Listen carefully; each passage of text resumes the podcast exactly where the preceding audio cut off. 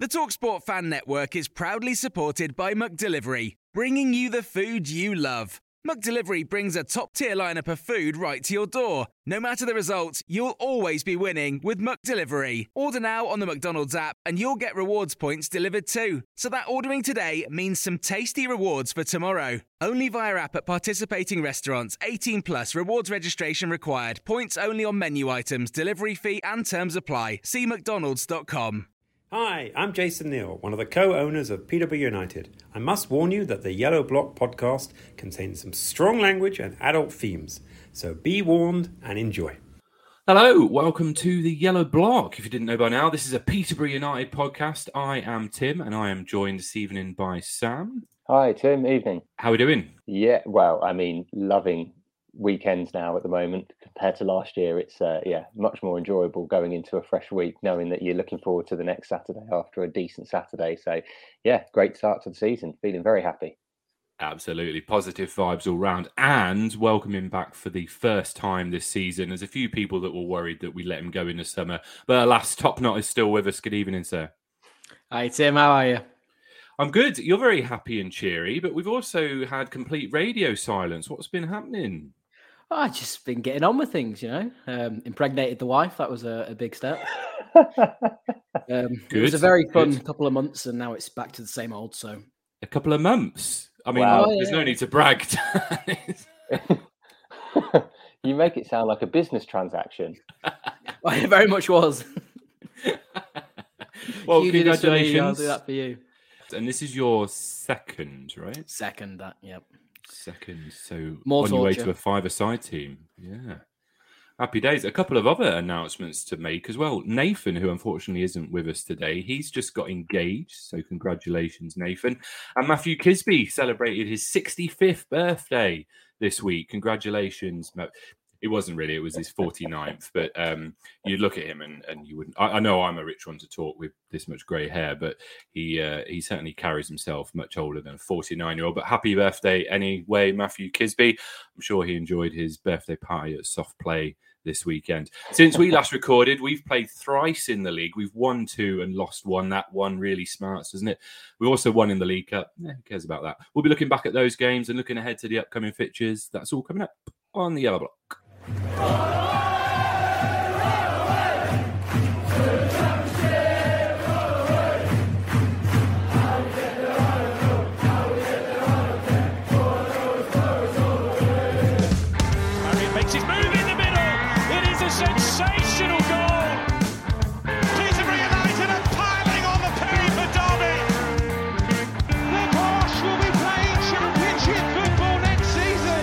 So, Posh Polls on Twitter threw out some shade this week. They asked Posh fans who was the best Posh based podcast. And it was between ourselves and Darragh's Hard Truth Pod.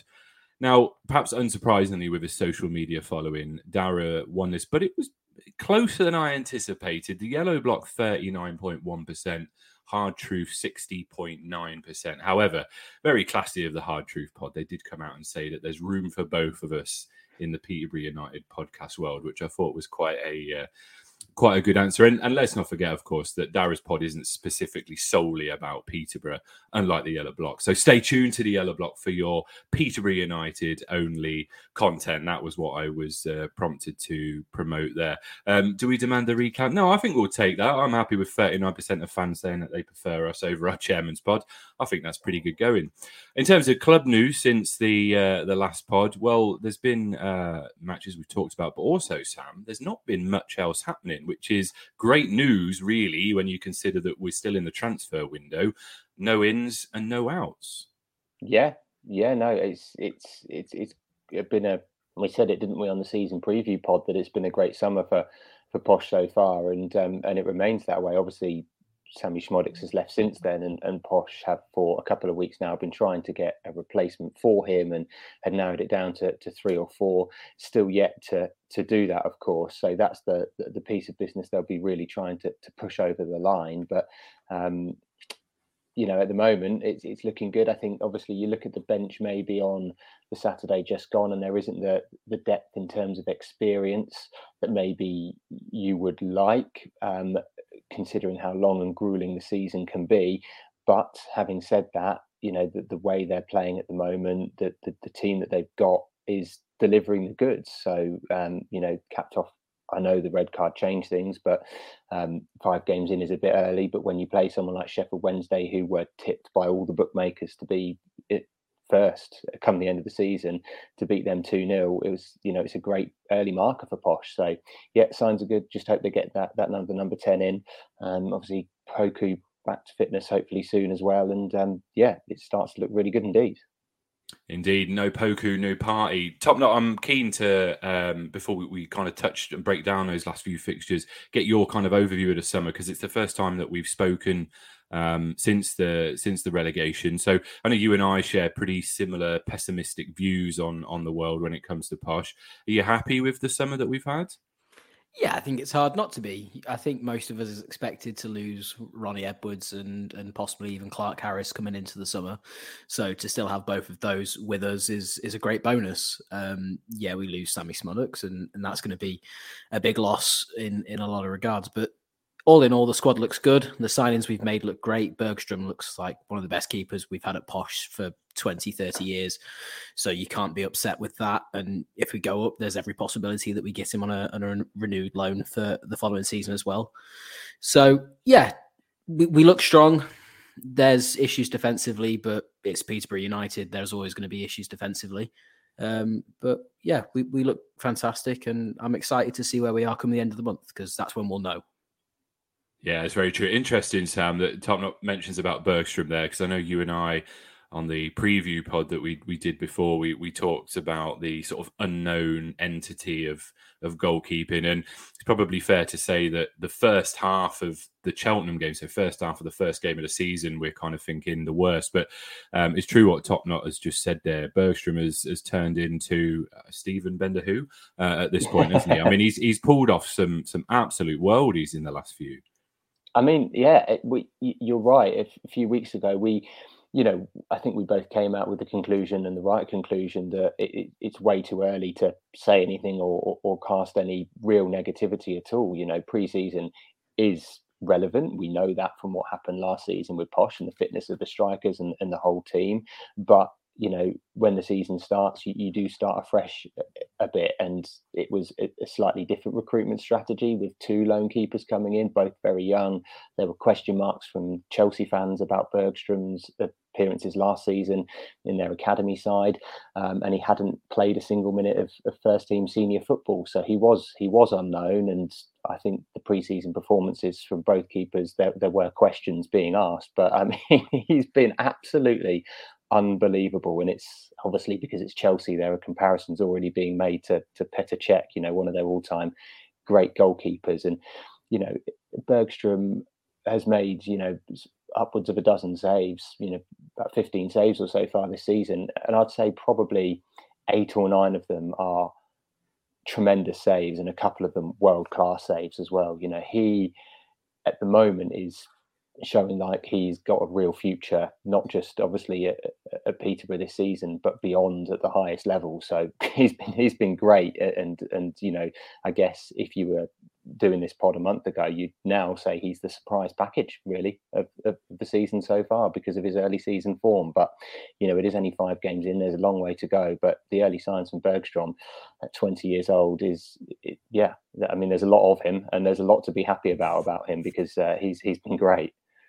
Absolutely, and I think it's credit to him as well because he he would he's not you know silly. He would have known that there were unfair doubts around perhaps his ability and a lot of question marks around whether bringing in such a young keeper on loan was the right move. And there was such a hole left by by Benda, who we we put up on this pedestal, probably quite rightly so based on his performance. But Bergstrom has, has come in, torn him down off that pedestal, and is is set to make that his home. He um he's been he's been really really impressive, and I, I guess Top Knot for for the fact that the rest of the squad is is as we we know from last season, adding somebody like Bergstrom seems to be an absolute masterstroke. You mentioned about some concerns defensively, um, one position that, that I wanted to talk to you about was was left back. Now I got embroiled in yet another argument on Twitter with Darragh during the week.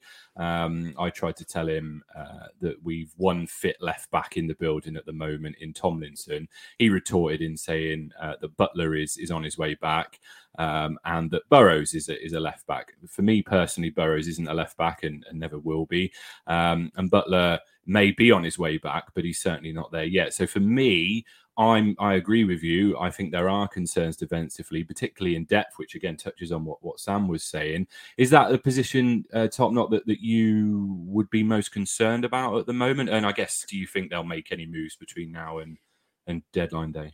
I don't think it's it's a major concern. I, I, there are issues defensively, but I don't think it's necessarily personnel. I think you know you say that Burrows isn't a left back. I, I I, I would say Burrows is about as much of a left back as Ward is a right back. You know, that they're, they're wingers and wing backs at best. You know, they offer us more going forward than they ever will going back. So to treat them as defenders is just wrong, in my opinion. You know, we play with three at the back and it works for us, but you know there are weaknesses that come with three at the back and having a, an under six foot centre back in the centre of those in Ronnie Edwards. So you know Bergstrom shows up a couple of the issues that we're going to have command in the box in terms of free kicks and and corners, and that's going to help us. But we're still going to have the odd issue here and there with with playing three centre backs, and, and it's just it's mainly the width. And you know we'll deal with that. We outscore teams, and that's what we aim to do. That's the mentality of the club. It always has been. So. I, I don't think we'll bring in a defender. I think maybe another centre mid, but a young one, one that won't play much and you know, preferably another striker. I mean, David Ajiboye, you know, be him a, a, winger or a striker, he looks good, but I, would like somebody with, I don't know, a bit more prowess, I guess, because Ricky-Jade Jones is our only depth if uh, if Marriott or or JCH get injured, and you know, if if history tells us anything, it's that Marriott's going to get injured in about two weeks' time. So yeah, encouraging. He, he made it through the ninety minutes against Lincoln. I want to say off the top of my head, uh, which is, I believe, the first time in a long, long time that he's made a full game. Um, Sam, you are possibly the nicest human being on the planet. So I want to try and put you on the spot a touch here. Um, Top Knot. I don't. I wouldn't, I wouldn't. I wouldn't look at some people on Twitter there, Tim. you know how Twitter works, though. You could you could literally be Mother Teresa, and Twitter would find something negative about you. So this is true. Um, I want to put you on the spot a touch about a player that Dan's just mentioned there, which is Ricky-Jade Jones. Now, um, he's start it's he's starting to frustrate me personally not not him as an individual but the fact that we're in so insistent on sticking with him. And my take on Ricky-Jade Jones at the moment, and I'm fully aware that he's he's only a kid, is he's very much proven to be a one-trick pony, and he's struggling, I believe, to make that step up to consistently play well at League One football. And we know there's a player there. We only have to look back at the Man City game last season. But mm. I wonder, Sam, would we be better loaning Ricky out to a League Two or high end conference team and bring in somebody that we know can provide slightly more depth than him at the moment to this squad? Yeah, I, I, will be honest. I, I really don't know with Ricky-Jade Jones what my thoughts are, to be honest, because I think you've just summed up the, the position my head is in when it comes to him quite nicely. In that we, we've seen flashes of, you know, touching on brilliance from him. He was he was a real pest, wasn't he, against Man City? The the way he was harassing Dias and Aké, and um, you know, he he looked he looked great. And obviously we've we've seen the best of him in the FA Cup with the Burnley goal, the QPR goal as well. Um, his finish against Plymouth was like his finish against QPR at tight angle, you know, quite far out and, and drills it hard and low. Um, very, very good finish. So we know he has got the ability to finish Marriott-esque. We know he's got the pace. And he has strengthened up a bit as well. I think we have to remember that Ricky-Jade Jones is what turning 20 later this calendar year. And, you know, he has had a very disrupted run in, in Posh's first team. You know, three or four seasons now he's been in the in and around the first team he's still I think yet to hit 60 appearances so um, he he hasn't had that regularity so that could point to maybe I'd say League 2 I wouldn't put him down into the conference. I think he's better than that. I think League Two would be if you if you did. That's where you'd maybe put him on loan at. But um, and you think again that might be useful because Joe Taylor is, is quite similar. He's a player who can come on late, he's pacey, can stretch the game. So do they need both Taylor and Ricky-Jade Jones as options from the bench? Um, but then obviously, um, Top Notch just said that Marriott might get injured at some point. So so Posh maybe don't quite know what to do. I like to think there's a player in Ricky-Jade Jones and maybe just with a bit more um, you know, last season the championship, considering the injuries and stuff, was probably a step too high for him. Hopefully, if he gets more games, more minutes under his belt this season, a few league goals as well, that will give him the confidence he needs. Um, maybe there might be a January loan for him back end of the season, depending on what Posh's situation is. I don't know, but I just feel like whether it's at Posh or, as you mentioned, maybe a, a League Two club on loan, I feel like he will benefit from more regular game time now if he can stay injury free as well. Yeah, uh, Dan, your face there suggested that you disagreed with what I was saying, but the the way I would make this point to you is if you're if you're one 0 down to Plymouth in there's ten minutes left and you see Ricky-Jade Jones coming on, are you thinking this lad's going to come on and get us a goal, or are you thinking this lad's going to come on and run really quick but not have any end product with it? Yeah, I, I see what you mean, and, and this is why I want to get another another striker in the building. It's, it, it depends on how you see Ricky. I think whether you see him as this out and out striker that that can come on and, and change a game for you, or you see him as that pacey winger. I see him more as a winger. I think he would benefit us more as a, a left sided attacker that can cut in. And, you know, you, that's when you tend to see him doing his best. He's always on the left side. He's always trying to cut in and he's always outpacing players. He's not that type of player that's going to make this amazing run into the box and score this immaculate goal. It, he's just not. Uh, you know, we can train him as much as we can, but he's never going to become that player at Peterborough United. So, I, would like another player to replace him purely and simply because I don't think he can change a game for us, like you said but I'd like to keep him at club because he's he's a great player to have. you know, he's youthful, he's fast, and he can give us a lot. It's just I think Grant needs to make his mind up where he wants to play him first, and then we'll see if he gets the game time that he, he might deserve in in the cups. But if he's not giving it in training, you know, we don't know what the, the manager sees, so we'll see. Yeah, and I think I think I think the trouble we've got with Ricky-Jade Jones is as well. He, you know, he's been in the first team for four seasons now, and he made so many appearances in that first season four years ago when he was only, I think, 16 and 17.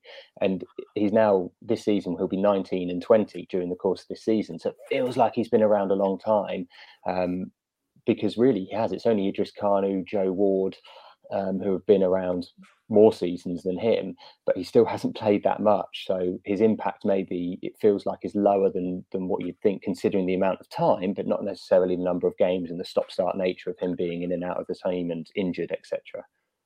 I, I think I think I've got a soft spot for Ricky though, just based on his cup appearances. He's always that player that seems to pop up for us in the FA Cup or the or the Carabao Cup every now and again. It's you know I remember going to the Burnley away game and him scoring a goal. I mean, I, I didn't see it. It's where you are in the Burnley ground. It's the exact opposite end of where the goal was, but I knew it was him and I knew the goal went in, so that'll do. Um, but it, I, would like to keep him around purely because of, of what he can do in the cup. And you showed that in the FA Cup last year. He, he just pops up for these big games that mean a lot to some posh fans, me being one of them. I know you don't care about the cups, Tim. Fraud. Um, yeah, he's probably going to benefit a lot from a loan move, and I know what you mean about him, him knocking on a little bit now, not necessarily in terms of his, his experience, but his his age relevant to it. So, yeah, we'll, we'll see what January holds. I don't think we'll lose him before before January. Fair enough. Well, I'm interested to know what Posh fans think about this one. So let us know on Twitter where you stand on Ricky-Jade Jones. Um, he seems to be a player that's dividing opinion quite a lot recently, which is why I wanted to bring him up this evening. Uh, let's talk about the games since we last uh, spoke then. So Lincoln, let's start with a good one. Lincoln this weekend. This was a hell of a performance, Sam, wasn't it? This was, I mean, this was just enjoyable to watch from start to finish. Yeah, I did. I did hear someone text into the radio at the weekend and said that actually the second half was a bit boring. and I think while that might be true, you know, the game's over after 50 minutes. After what happened last season, I think we'll take being 4 0 up after 50 minutes and a boring final 40, 45 minutes with injury time. So, yeah, it was. Um, un- unbelievable. I, you know, I think the fact that it could have been six or seven quite reasonably. Marriott could have had a first half hat trick. It was, um, yeah, it was, and and you know, didn't quite realize until you look back at the stats that it was pretty much 50 50 in terms of possession, which showed you just how effective Posh were with the ball. And, um, you know, just cutting Lincoln open and, and and and finishing as well. I know one was a penalty, but you know, Marriott's first was a sublime finish, and his, you know, let's not underestimate his second, Posh's fourth as well. You know, so much time to potentially overthink it, and then just slots it calmly through the legs of the keeper. So, um, you know, I think it's if Marriott can stay fit, you know, it is quite frightening for other teams in League One seeing Clarke-Harris and Jack Marriott, who both have sort of you know one goal every two game ratio for them in posh colours, um, you know, which includes for both of them a season in the Championship. Shows you how just blisteringly good they are at, at League One level, and now supported by Ward as well. Um, but yeah, it was just absolutely brilliant from Posh, and um, you know, there's there's some teams up there now starting to to make some real moves. Portsmouth, Ipswich, um, obviously Ipswich top, Portsmouth uh, scoring a hatful like Posh as well already this season. So um, yeah, just a just a great great result, great performance in terms of boosting the confidence going into obviously there's Stevenage in the cup first, but two you know really good quality games now in Derby and Portsmouth both away. Yeah, really good summary that Sam. Perfect summary. You should get into radio with with a summary like that. Uh, it was no because you, you I wrote a, a, point down which you've you've pretty much covered there, which was Lincoln. I don't think were actually that bad. When you beat a team four 0 it, it normally means that one of the teams is dreadful. But I, I, think Lincoln were okay. But like you said, we just had that ability to take it up a gear in comparison to Lincoln. I don't think it was necessarily that they were really poor. It was just that I thought Posh were really, really good. Um, it's the best that I've seen us play at home for a long, long, long time. The ability to move the ball quickly and the second phase throughout the game. Th- there was only one team in it with that. It was just sensational. And you, you mentioned Ward's uh, JCH and Marriott there. And I think we've talked before about the the Holy Trinity. You mentioned on, I think it was on Twitter yesterday about the three J's that we've got now with with John. yeah, rubbish head, rubbish headline, wasn't it? But I had to do something with the J's, and there you go. Well, I think it's a. I think you could be onto something because that has the potential to be Holy Trinity version 2.0, doesn't it? I mean, it really does. Ward there, is. There you go. That was a coming that was a better headline straight away. Holy Trinity 2.0. It, yeah, I mean, Ward is is becoming an absolute machine. We know that Jonson at this level is a bit of a cheat code, and Marriott, if he keeps fit, is he knows where the net is consistently. So those three between them, it's no surprise to us. We knew that it was they had potential, but what they showed against Lincoln was just sheer class. The three of them. Yeah, it just goes back to what we were saying earlier about Joe Ward. You know, he is not a right back. He is a right wing back or a right winger. I don't actually even think he's necessarily right of a front three. I think he enjoys being deeper and crossing from deep or, or running at someone and getting to the byline and, and, and crossing it in that way, starting from a deeper position. So yeah, he just he just has to play, doesn't he? Joe Ward, you know, I think those three have, have, have pretty much now said to Grant McCann with their performances, we need to be in the squad. And that therefore probably means Grant's thinking, oh, I really desperately want to play a 4 3 3, but I know I have to probably play this 3 4 1 2. And he's probably just um, caught in two minds there. But um, but yeah, I think um, it, it's just great signs for Posh so far, the way those three are playing. And, you know, the fact that the midfielders got got in on the goals against Morecambe as well. Thompson's assist to Marriott at the weekend. It's just starting to click nicely that, that there's some good supply lines now um, because we know, don't we? If Johnson, Clark, Harris, and Jack Marriott get sort of 40 ish games each this season, then between them, they're probably going to get 40, 50 goals. And, and that's a good chunk towards the total you need to get enough points to be up there at the end of the season. Yeah, and that's that's further uh, evidence, Tom. I think against Plymouth, they took Ward out the game. He came off at half time. He was nowhere near it in that first half, and and look how that game played out. I think Ward, um, echoing what Sam says there, I think I think Ward uh, Dan is becoming his first name on the team sheet now, isn't he? Yes, we've got this amazing strike partnership, but Joe Ward is the the feeding force behind that. Yeah, his crosses are unbelievable. You know, even if he's not getting the actual assist, he's putting it in a position for someone to knock it down. It, the better he plays, the worse it is for Peterborough. Is, is the best way I'm going to put it because we are very close to losing him, and you know, the, more he, he turns it on in the transfer window, the less likely it's going to be that you know September first he's still on the team sheet. He, has got what is it, four, five assists now, all comps. He, he's unreal, and you know you call Jonson Clarke-Harris a cheat code in this league. Ward is, he, you know, just width. He gives us so much of it, and in a formation like three, four, three, or whatever we're playing, you know, that kind of crossing ability is essential to the way you play it. Because if you can't cross the ball like we saw last season we couldn't you know ward wasn't in the team and our deliveries were terrible. You'd never beat the first man. You know if you don't have that kind of ability you just aren't going to score goals with your target man so yeah it's he's essential to the way we play and if we lose him i think all hopes of promotion are probably going to fade very quickly and especially if we uh, if we lose Jonson Clarke-Harris as well that's the pessimistic top knot that we've come to know and love. That's what that? we You've missed it. Oh, haven't we just? We've got this amazing player who's setting the league alight, and Dan's only four. We're second in the league, and I'm, I'm tearing us down. no, you, you are quite right. You are quite right. I'm just very much trying to enjoy this uh, this ride of positive feeling while it's there. Um, massive game against England. We knew that, and a huge three points in the performance. It really kind of gives us encouragement. Uh, on a Wednesday, no, sorry, on a Tuesday we played Wednesday on a Tuesday. We played, that's right. We played Wednesday on Tuesday night. Um, I'm sure that Danny's written down the script just to confuse me, and it worked. So he'll be he'll be loving that. So on Tuesday night we played Wednesday. That's right, I've got it. Um, this game pretty much was decided in the first half, probably by the referee. I might be being a bit unfair there because. Um, it was a, uh, it was were Posh on top prior to the red. Would you say, Sam?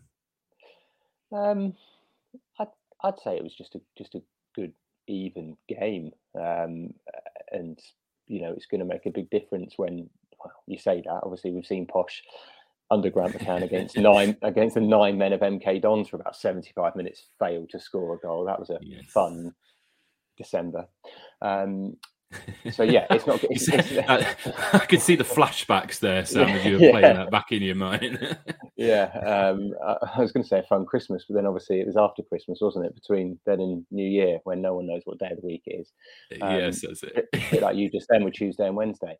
Um, so yeah, it's always going to change the change the game, isn't it? And Reece James is a great player as well at League One level, but it was an it was an appalling challenge, and and so you know he's he's cost his team to a degree there, and, and Posh went on and they were patient and and they got the they got the rewards, and you know a couple of goals again, you know the supply lines into the box, the headers, so um, yeah, it's just just good to see that Posh stayed patient and and and they got the breakthrough. Sure, yeah, the red card changed the game, but but but great. Like that that helped Posh, and it was a bad challenge that deserved being punished. You know, they're the rules. So, um, yeah, it was a, a, very very good. And I think when we come to the end of the season, it will be an excellent three points for Posh. Yeah, it was a huge result. Uh, certainly on paper, is obviously one of the favourites to go up. It's interesting. There was no debate there in your your summary of that that it wasn't a red card. Top Knot red card for you. See, I know your answer, and I, I do agree. I, I don't think it was a red. Not necessarily. It's it's it's six or one and a half a dozen of the other, really, isn't it? It's borderline reckless. It's it is dangerous. It was high, but I don't know. It's it's League One. You see those tackles all the time, and you don't necessarily see a red all the time. So I was I was more surprised to see the red than I would have been the yellow. Matthew Kisby uh, was, who obviously isn't here, is adamant that I include his view here, which is a red card, and Reece James should be banned from ever playing football again. It was never in doubt for for for, for Kisby. I guess my question, Sam, would be if VAR existed at League One, do you think they would have overturned that decision, or do you think they would have kept that as a red? It's a red. I mean, you take that as a red. It's high. It's dangerous. It's nowhere near the ball. It's a red card. Um, okay, I, See, would, I, thought I, would, I thought it was quite harsh on the lad. I thought it was quite harsh. I'd like to see you two referee a game because I think it'd be hilarious. I think it'd be, it'd be great. Tim is a ref. Well, he's a qualified referee. There well, we are. He's, so... he's, more qualified than me to, to, to, to, say to say anything. But still, I'd love to see a game of him refereeing because I, I love the challenges flying. It's, it's just it's just anarchy, Sam. Everyone's broken legs everywhere. It's just as chaos. Long, the, the, the, the, yeah, consistently poor. Uh, the, the, the the thing about football, of course, is it's opinionated, and that's you know why there's this whole industry around talking about opinions. But I, I thought it was quite harsh, and I guess the Kisby's argument uh, was very much well the rules say this, but but the rules don't give you a, a definitive. This is a description of you know because it's a fluid game, it's dynamic. Every tackle is different. I I, I can see why the ref has given it, and Reece James was silly for giving the referee the decision to make. He didn't need to make that tackle there. He didn't need to make that um, that reckless a tackle. And if that was one of our players, I would be spitting feathers. But I do think it was quite harsh. I think the ref was quite trigger happy. The ref didn't have a good view of it. He had a, a player in his way. And I believe the ref has reacted to the crowd's reaction rather than the the actual tackle. But it's irrelevant. It was a red card. It stands. There isn't uh, VAR at League One level, so it's a red card, and it's changed the course of the game. But in, irrespective of of whether we look back and see that as you know a red card or not, at the end of the season, as you quite rightly say, Sam, we'll look back and see that Peterborough United beat Sheffield Wednesday two 0 on a Tuesday, and that is a massive three points, particularly following the performance the Saturday prior against Green Army, which was uh, very much out of keeping, Dan, with what we've seen so far this season. Yeah, I was shocked. They, it's like you said earlier, they they took our key players out of the game and and bullied us. Um, you, I, I think you'd be forgiven for thinking it was a little bit of a gimme, just based on on the the sort of drop off they had towards the end of last season in, in terms of you know where they were Christmas before they lost the manager. Um, but it's we're going to have games like that. It's, it's a really tough ground to go to. We never travel amazingly well in terms of either fan base or or general turning up on the day. So to do a, a five six hour round trip um, each way, sorry, um, and and you know put in that kind of performance was not at all surprising to me. So we're going to see it again don't don't think we won't. You know, we've got Fleetwood away this year. We've got horrible games coming up. Um, we will have another game like that. So it's yeah, it's welcome back to League One. I think. Touching um, on the Sheffield Wednesday game, just before we wrap up of that and get stuck in the, the depression of Plymouth, um, we do need to give some credit to Simon Pryor. Now, we did our usual um, score prediction post on Twitter, um, and Simon actually uh, called it bang on 2 0 to Posh. Um, we need to decide on prizes for this if people get this right. I'm thinking dinner with Kisby. Obviously, they'll have to pay because Kisby's tight. Um, but I'm thinking, Simon, if you want, you can take our Kisby out for a late birthday tea. You can have his turkey dinosaurs and some dippy sauce. Um, but no, uh, congratulations, Simon, because not many people would have got that bang on. In fact, we're the only person to get that bang on. Um, talking to Kisby, Kisby's mum, Irish Posh, has been on. Uh, this was his take on the Wednesday game. He's put solid professional performance, best showing from Jack Taylor for a while. He managed the midfield superbly today and deserved the goal. JCH leading by example there at the end, going after that defender when the game was all but over. He goes on to say, I know DMAC always says the first few results of the season don't matter, but nine points from 12 and Posh second after four games feels pretty bloody important to me. And of course, that's now gone up to 12 after five games, but still second, which is, is completely valid. So all good and well, but uh, that, that Plymouth game does leave a bit of a, a blight on the record, doesn't it, Sam? Yeah, but I, I, I think it won't be a terrible result come the end of the season. You know, Plymouth were good last year. I think they'll be good again this year. Um, obviously they're getting the best of, of Bali Mumba at the moment. I think goal and assist for him at the weekend at Forest Green. Obviously won the penalty, didn't he, against Frankie Kent for Posh? So uh, and kept Joe Ward out of the game. So you know they've got some good players, and Home Park will be a you know there won't be many teams that go there. I think this season and and pick up all three points. Um, you know, I think that their home form will certainly be the basis of a good season for Plymouth again. Um, they beat Barnsley there, of course. That's two of the relegated teams they've beaten at home now for them. Just just Derby to go. So, yeah, I think it's obviously it was it was not great, but it was it, it won't be terrible come the end of the season. And actually, it's probably quite useful for Posh because it put in a reaction for arguably a, a more important team to beat in in Sheffield Wednesday. So it just gave Posh that early season reality check. Um, you know, we've seen them under Grant and under Steve Evans win the first four and then five games of the season. Um, and then obviously, as winter starts to approach, it goes downhill. So actually, you know, a, a, few defeats and draws here and there in the early part of the season, I think, won't be won't be too bad for this posh team.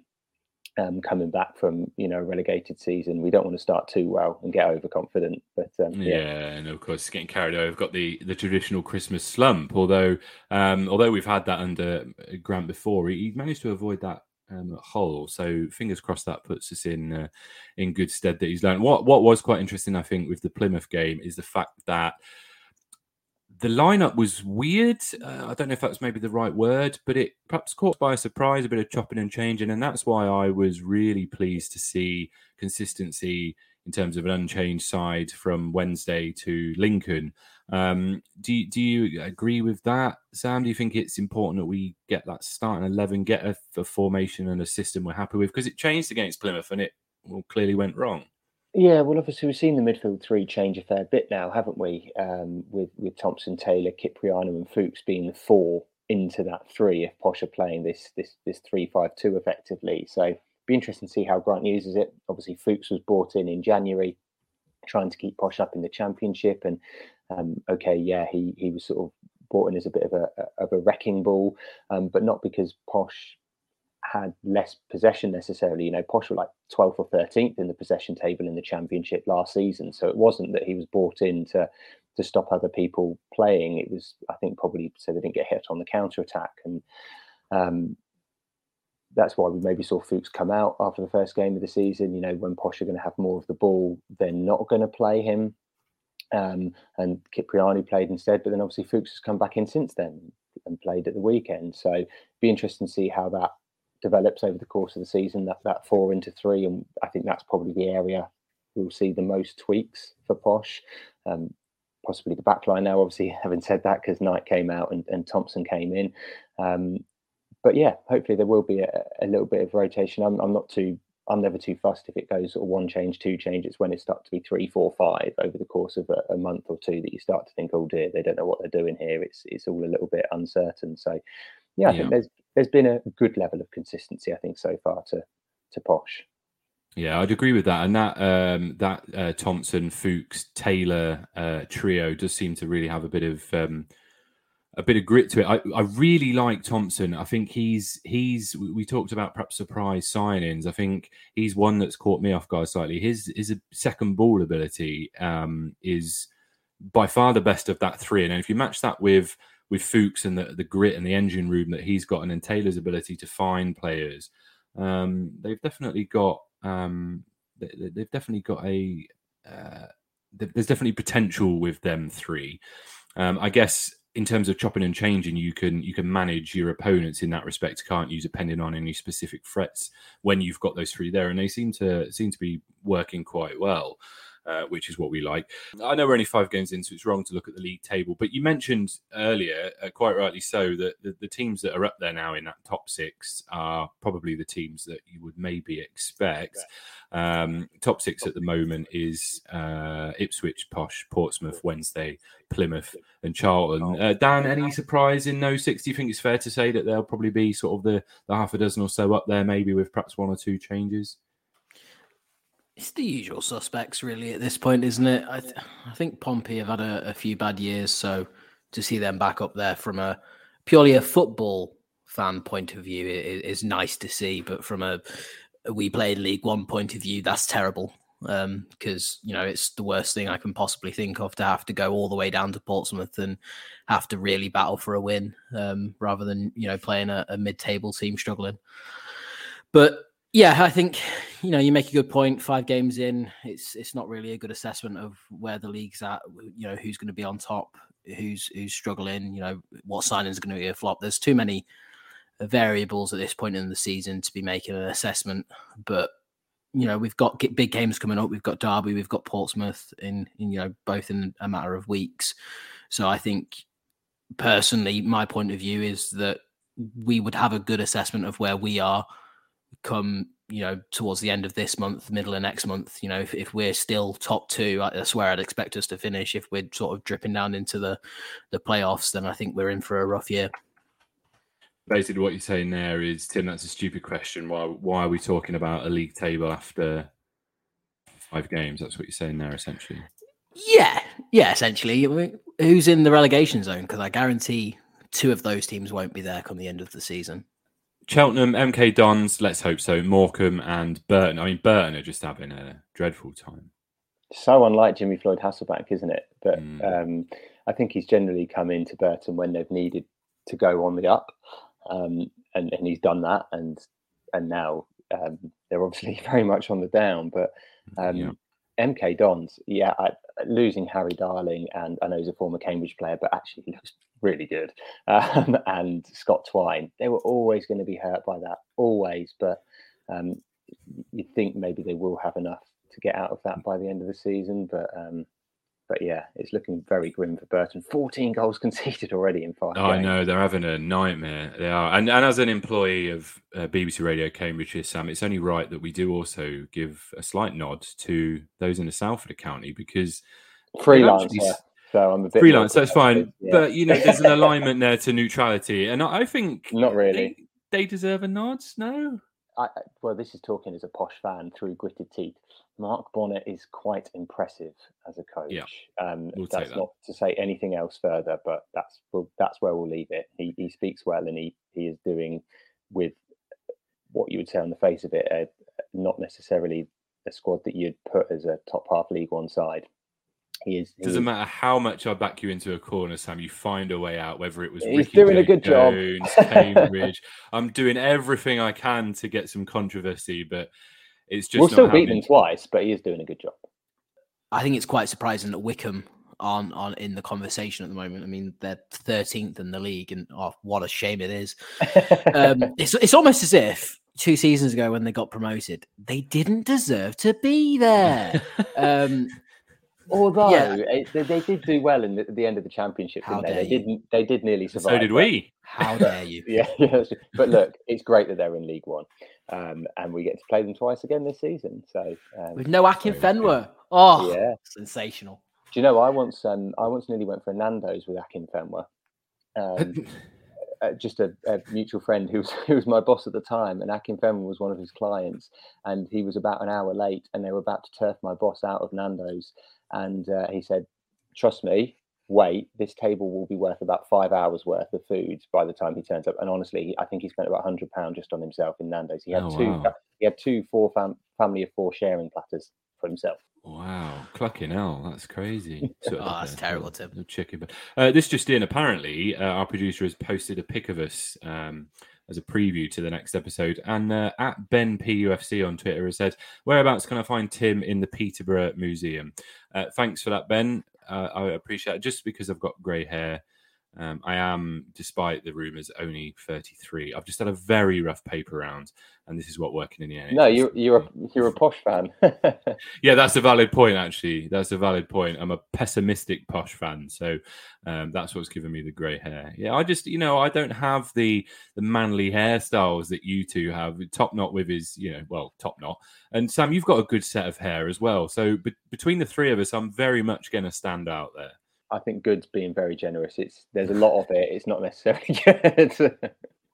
top But notch, it's not definitely. Yeah, top, top top of the pops with this one. See, I love how we're still committed to the top knot name, even though I've not had a top knot for God coming on a year now. You do realise you're the one who's written it as your name here. No, on- I didn't. Danny changed Oh, that. oh, did he? I take Yeah. it back. If you have a top knot, if you have a top knot, Dan, then that's it. As far as I'm concerned, you're always Stay got a with me. top knot. If you make that decision to look up, look in the mirror, put your hair in a top knot, and go, "Yeah, I look all right there," then that's it. That's staying with you for for the rest of your days. Um, yeah, that's fair. Good. Happy days. Are you a fan of the Yellow Block? Do you want to hear episodes before everyone else? Then get yourself a membership into the Yellow Block Club. For just £2.49 per month, you can hear all the episodes earlier, get access to behind the scenes content, and access our archive, which is where all our old episodes are that are no longer online. All this while supporting your favourite posh podcast to keep producing great content throughout the 2022 23 season. Head on over to patreon.com forward slash the yellow block and sign up today.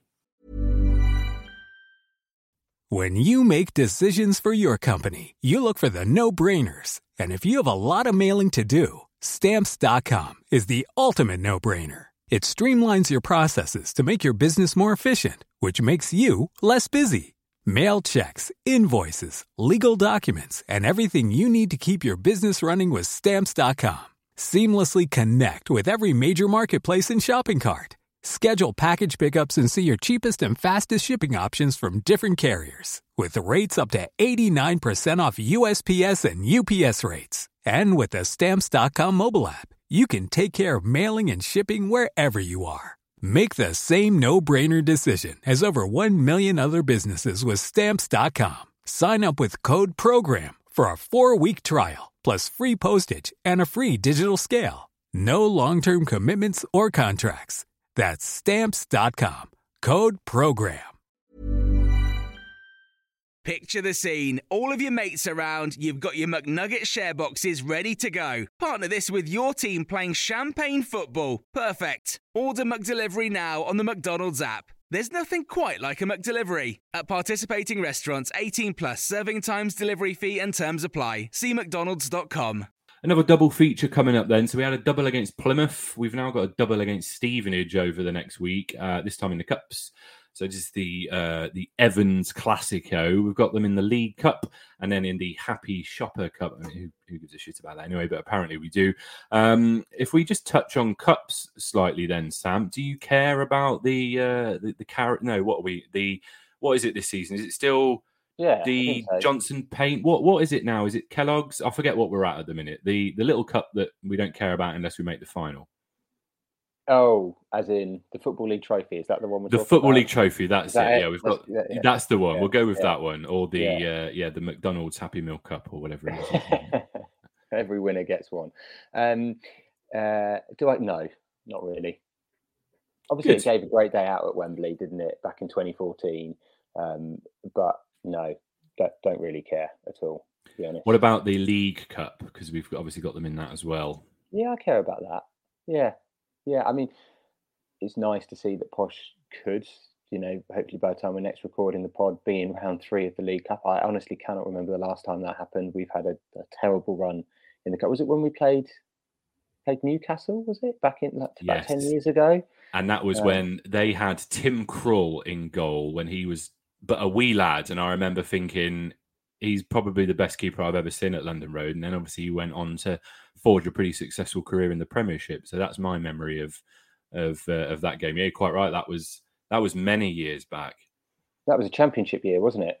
Um, Yeah, Yeah, it probably was-. Probably yeah. would have been. Yeah, yeah, um, probably would have can't remember which of those ones, but yeah, around 2010 that time. Um, so yeah, so it's a great, great chance to get get get through against Stevenage and um, and, get a decent draw in round three. So um, yeah, don't don't normally care about it. I love the FA Cup, but yeah, the EFL Cup, then next down and Football League Trophy.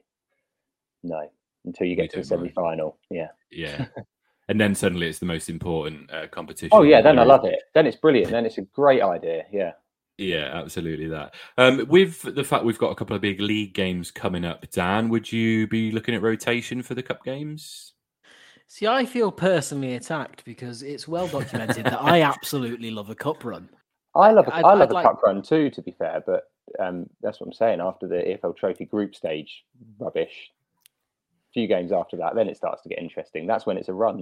Then Yeah, yeah.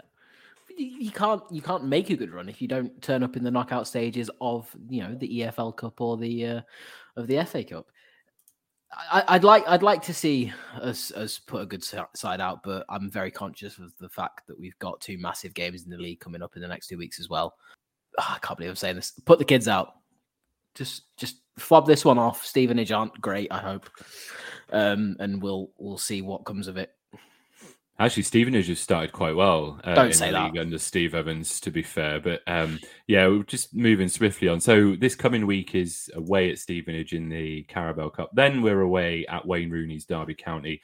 I'm fully aware they're no longer Wayne Rooney's Derby County, but they will forever be known as that. Um, and then the uh, a week on Wednesday, uh, sorry, week on Tuesday, we've got Stevenage at home in the Papa John's. That's where we're at, Papa John's uh, trophy. Before we then uh, travel down south away at Pompey, um, and we'll be recording uh, the weekend that we play Pompey. So two league games here. If we disregard the cups just for a second, I think we're all in agreement. We don't care too much about the Papa Johns, but would potentially like a run in the League Cup. Derby and Portsmouth. Two big, big games, Sam. Derby haven't started that well, but their place huge. And let's not forget, of course, their place last season played out for season defining moment. Yes, we lost, but it was that moment. If it was the following day or that afternoon that Fergie went, that's it for me. I'm jumping ship. So be nice to go there and um, and and set a new record, perhaps, as in rewrite the rhetoric of uh, Derby County away. Yeah, there've been some miserable days Derby away, haven't there? That one last season was awful, and uh, I think Posh Bay got out their own half. Um, although the red cards were entertaining, weren't they? And um, oh. that first game of the championship season when we first went up, um, and we lost two one. I think George Boyd equalised, and then they got a penalty late on as well. So yeah, some some not great memories of Pride Park, but they're you know what what are they? They're just outside the playoffs, aren't they, at the moment? And the feature of their last two games has been shoot, shoot, shoot, shoot, shoot. Can't score for toffee. That thirty shots yeah. they've had over two games. So um, you think if they keep up that rate of shooting, they're they're, not going to they're not going to be um, you know they're going to start scoring goals again soon. So I think Fleet Fleetwood blocked something like twelve shots against them at the weekend. So uh, a very committed performance. But yeah, I think we always do this, don't we? Heading into games like this, how many points do you think would be good for Posh to return with? And I think I'd take a couple of draws at this stage. I'd also take one win and one defeat. I think you know that would that would be okay for for me going into these two games. Don't know what everyone else thinks, but um, but yeah, I think that I, I think I'd take a couple of draws so you know they don't pick up points, um, or, or win one, lose one. Obviously, I'd love yeah, to win both, but you know, obviously yeah. that's good. Yeah, that's a that's a Kisby saying, Sam. But yeah, I, I know. I, I, well, I know. I know. I know what you mean. He's not here. Yeah. So I know what you mean. I totally get what you mean. Actually, it's and it's you're right about Pride Park not being a happy hunting ground for us. We've only ever won once away at Derby County, and that was back in 1993, back in the old League Division One. So um, it's not a good place for us to go and play. Um, our overall record at Derby, we've uh, won five, drawn two, and lost seven. That's both home and away. So um, it's a tough game. It's a tough team so to play for us. That- was that the baseball ground then when we beat them? Would have been it. Yeah, it was yeah. pre Pride Park because that opened late nineties. So yeah, it would have been would have been the old baseball ground. Um, Dan Derby, any expectations from this one? No, not necessarily. I think we're gonna we're gonna take a big crowd, aren't we? You know, I mean, what do we take last year? You'd hope so. You'd hope so. So maybe they can get behind the team, but you know, you go to any ground like that, which is a championship quality ground with championship quality fans, you know, you're staring down the barrel of 22 and a half thousand screaming um, cobheads or whatever they want to call themselves these days. And, you know, it's going to be intimidating. So it's going to be a tough game for us. If we can get a draw out of it, I'm happy enough. Um, but yeah, it's, it's a real test of might for us, I think. It's two tough games, Dan. Which do you think is tougher, Derby away or Portsmouth away? I'm gonna say Portsmouth. Derby, like Sam said, haven't scored necessarily a lot of goals yet this season, and Portsmouth are slapping them in every game. And you know, for a team that defends like we do, which is not well, um, we rely on outscoring teams, and that seems to be the the sort of method that Pompey are taking now. So it's going to be goals galore. I mean, it's got nil nil written over it now, isn't it? it's it's going to be a lot of goals in that game, and if we can pip the last one, I'll be happy enough. And uh, how many points from these two for you? I, I, would be happy with two. I would be, to be honest. I think we take four. I think we can just about steal something at Derby. Happy with two? Is that the right word? Happy with two? It's away days, and I'm I'm. We can make London Road into a fortress, but away days I'm scared of, and I always have been. It's just iffy, and we never travel well. And Pompey is a long journey. That's PTSD from last season, though, isn't it? In the yeah. away games. It is, but also PTSD from Fleetwood every other season before that. So any, anything over three hours away from Peterborough, I'm I'm struggling. It's t- it oh, is. I, I, I, wish you could all, I wish you could all see Top Knot's face when Tim was absolutely you were you were you were really going for him there. The grimacing, happy with happy with two. yeah, because I'm not happy with two, and you know if we if if we've got these real lofty expectations, I know we've said that there's 12 teams in this league that could. You wouldn't be surprised if they went on a on a title run. So with that in mind, you can't be going into these games going yeah, we'll, we'll, take a draw. We'll beat them at our place because if you do that through the course of the season, we're not going to get enough points to go up. So we've got to start looking at some of these games and thinking we've got to win that. And I'm not happy with two points from Derby and Portsmouth away. And that probably says something about our expectations at the moment and the quality of this squad. But I'm having seen what we've just seen against Lincoln and Wednesday. I mean, come on, lads, we've just scored six goals against two of the strongest teams in the league without reply. Yes, there was a red card, but look at our performance against Lincoln. You can't go somewhere like Derby, who have done okay, and be, yeah, we're happy with a point because we've got another tough game next week. Did you just say Lincoln are one of the strongest sides in the league? Well, they're one of many, let's be honest. They're, they're, a game that you look at normally as a posh fan and think, that's no way a gimme. That's going to be a tough game. That's because we elevate it as the Franny Green Derby and, and make it out to be this big game that it's not. Lincoln are an appalling side, and they've dropped off a long way from the 3 3 thriller uh, two seasons ago now.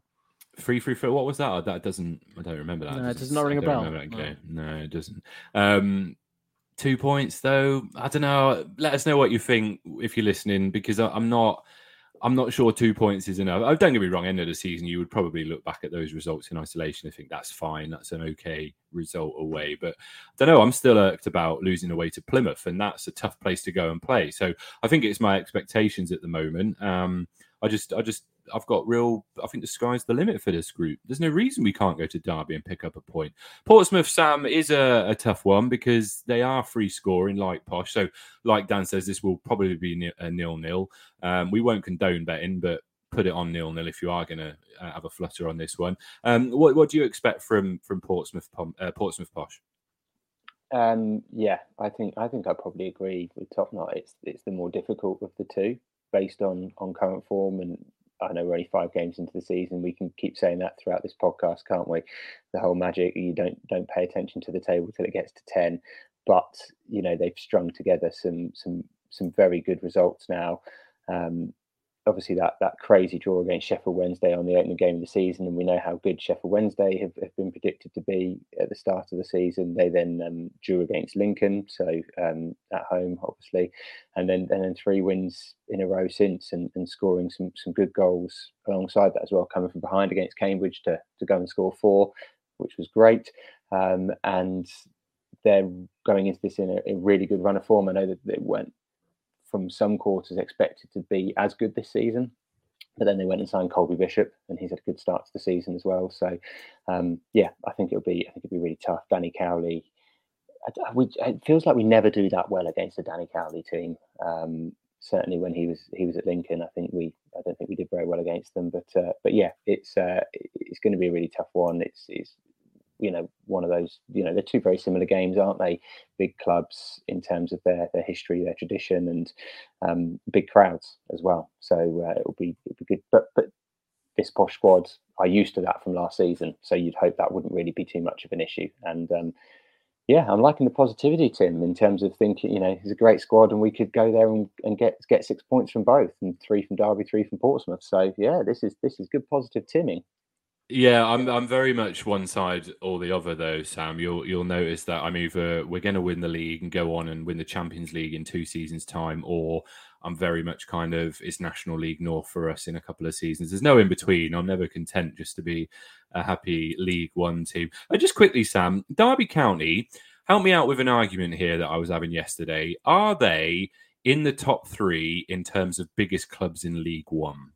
Um I, I, yes. Yes is yes. the answer. Yes, yes. good. Then, Wonderful. Then, then Ipswich and who else will we put put in the top? Sheffield Wednesday, probably.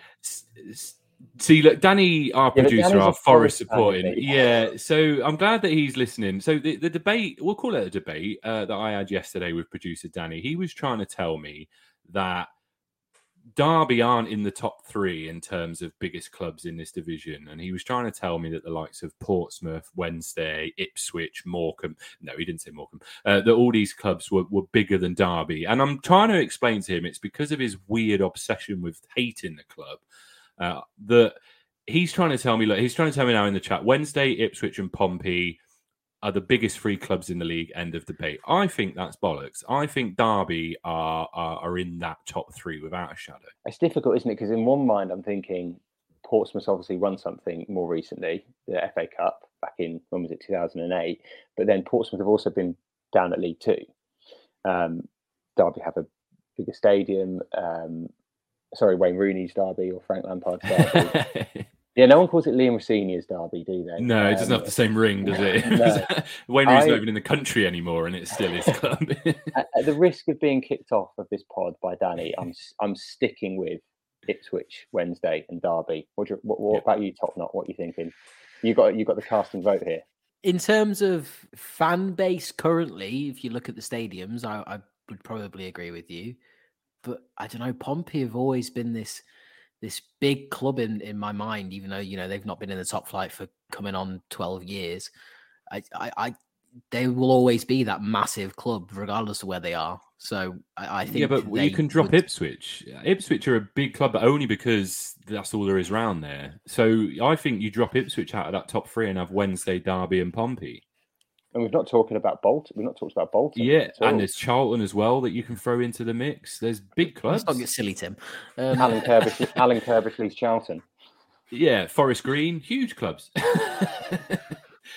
Uh, so Danny's just put in the chat. Let's leave it here. I'll go away and crunch your numbers and have the report on your desk in time for the next podcast. So stand by, listeners. But in the meantime, I know I'm asking a lot of you. I've asked your opinion on a lot, but let us know: Are Derby County in the top three in terms of massive clubs in League One? Because I would argue they are, and it segues nicely to Tim's away ground day guide, away day guide. I can't remember my own feature now. Um, I've not done one for Pompey, but I have done one for the next away game, which is Pride Park. Pride Park up next for Posh as we head north to take on not Wayne Rooney's Derby County, the elite team in the East Midlands. That's a special nod to our Forest supporting producer Danny there. Lots of Poshies will be familiar with this one, having made the pilgrimage last campaign. 33,000 capacity odds, just over. It's a relatively modern uh, ground, having been opened in the late 90s. Poshies are wedged in between the east and south stands with a fantastic view of the ground uh, and the action, coupled with it's what normally a decent atmosphere. You can expect a pretty good away day here. It's probably one of the best in League One, if I'm honest. It was certainly one of the best in the Championship, so I'm sure that's filtered down. Dead easy to get to if you're driving M1 Junction 25, A52 towards Derby. Bish, bash, bosh. Um, when Pride Park made my away game guide last campaign, I championed the Derby Conference Centre for parking, and to be honest, I'd echo that again. Now, the Navigation Inn is another solid choice, and we're in uh, now we're in League One. You may even have some luck in the Derby Arena car park, which is right next to the stadium itself. That will set you back about ten pound a car but it is close. And caveat, prices have gone up a lot everywhere since then, so it may be more expensive. You've also got the usual private driveway rentals. They're an option. So things like yourparkingspace.co.uk, check them out. When we played here last season, the trains were on strike or broken or not working. I can't remember what it was, but for whatever reason, they weren't working at the time. Thankfully, at the moment, all seems well this coming weekend, unless me saying that has cursed it. 10 minute walk from Derby Station to the ground. There's an exit straight from the station to the retail park, which is where the ground is. Take that, you can't go wrong. The Navigation Inn near the ground is good for pre match drinky poos. That's just a nod to Jared. They also do a decent uh, amount of pub grub. Failing that, you've got the Harvester, which is a five minute walk from the ground, or a number of other pubs near the railway station, such as the Station Inn and the Tiffany Lounge. Just a heads up with the pubs near the railway station, though, don't wear your colours or you ain't going to be getting in. Fun fact about Derby staggering 18 pubs in the city make the CAMRA good beer guide, which means one or two things. They're either alcoholics or they have discerning taste for real ale. I'm not sure which. Back in the ground, and it's Pukka pies on the menu, plus the normal catering options of burgers, hot dogs, etc. However, last time I noticed that they sell something called a stand up pasty. I wonder if it tells jokes. Ba-boom. Oh, and opposite the ground is every food outlet you could think of Greggs, Burger King, KFC, McDonald's, Pizza Frankie and Benny's, and so on and so forth. Now I understand why Jared was texting me the other day asking if I wanted to go to this one. In all seriousness, though, this is, in my opinion, as I've said, one of the best away games we can expect this season. Plenty of parking, good proximity to railway station, loads of food and drink options, the atmosphere, the view. It's great fun. If you are going, enjoy. Oh, and just to wrap up, here's an interesting fact for you. All of Derby's three home grounds that they've had in their existence have hosted England international matches, which makes Derby the only team to host England international games on three different grounds. Massive club, much bigger than Forest. Good. That's our away ground guide for this week. So I've not done one for Pompey, but if you are going to, to Derby, have fun. It's a great away game. Uh, well, it's a great atmosphere. Whether or not it'll be a great away game, I can't promise. And certainly based on previous years, it, it probably won't be. trying to think, Sam. You said about the red cards. Remember, they had Tom Lawrence sent off. Was it Coulson that was sent off for us in the first half? That's right, because he was all out of sorts on that left back, wasn't it? And he just had a mare he was up against I can't remember the name of the lad now, but he was he was one of the quickest players I've ever seen. Yeah, and then Nathan Thompson did a Nathan Thompson and got got Lawrence sent off, um, which was yes, which was why we love Nathan Thompson. But yeah, that was the best part of that afternoon.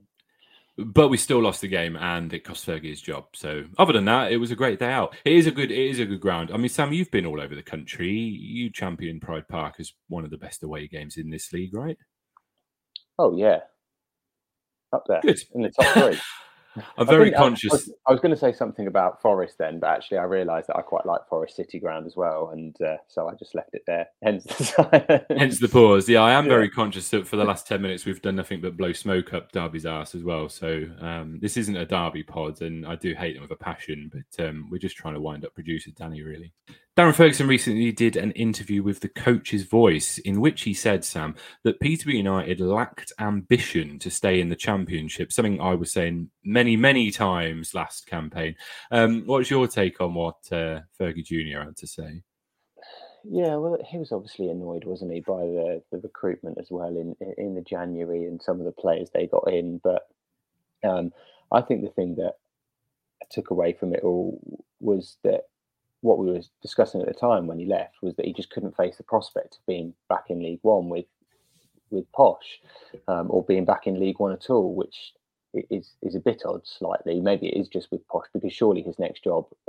I'd be surprised if he got a championship job as his as his way back in. But um, I think it just confirmed everything we thought. Really, obviously things weren't quite right. He wasn't quite happy. Didn't enjoy it anymore. Didn't feel like he could do any more than he already was, and that wasn't enough and um, and yeah, just didn't want to be back in League One. So um, he'd obviously been wrestling with that for a little while. And actually, as it turned out, it's a shame he didn't decide earlier because McCann came in and turned every single positive, you know, every single important metric the right way. So um, yeah, yeah, it was. I was wondering when he was going to do something and break the silence, and it's it's taken half a year. Um, so yeah, read it with interest, but I think it just confirmed everything that sort of was discussed at the time, really. Yeah, fair enough. One other piece of uh, news that's doing the round at the minute, Dan. London Road's got a screw loose. Um, the safe standing is uh, yet again divided opinion. Well, it's not really divided opinion. It's just proven incredibly unpopular. Um, our Matthew Kisby's been to a couple of home games, and each time has sent us pictures of screws coming out the ground where the safe standing isn't actually secured into the ground. And there's been some criticism around the security and the excessive searching um, and checking of tickets. Uh, your take on that?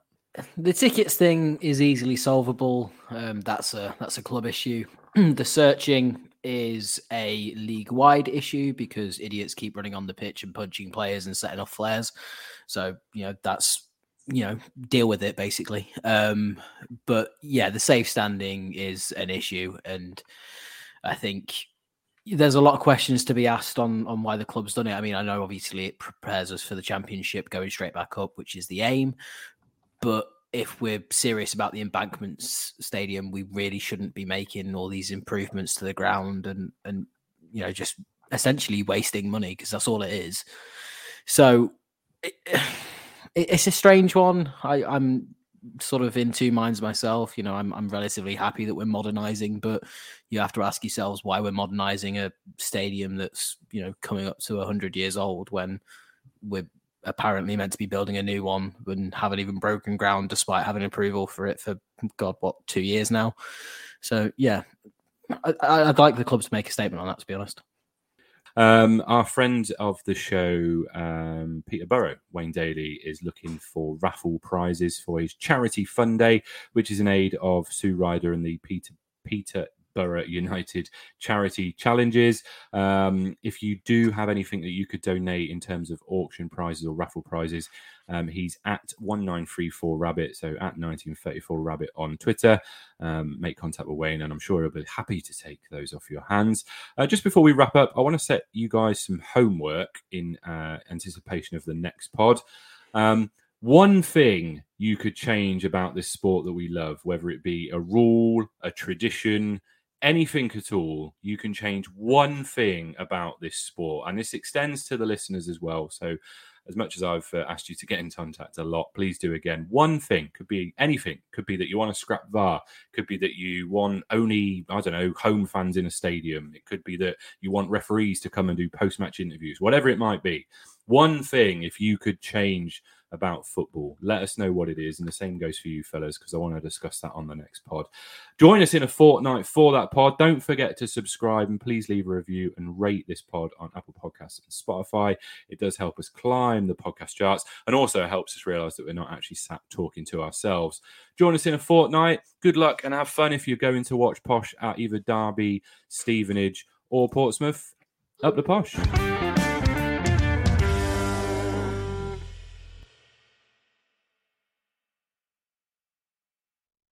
Away days are great, but there's nothing quite like playing at home. The same goes for McDonald's. Maximize your home ground advantage with McDelivery. Order now on the McDonald's app. At participating restaurants, 18 plus serving times, delivery fee, and terms apply. See McDonald's.com.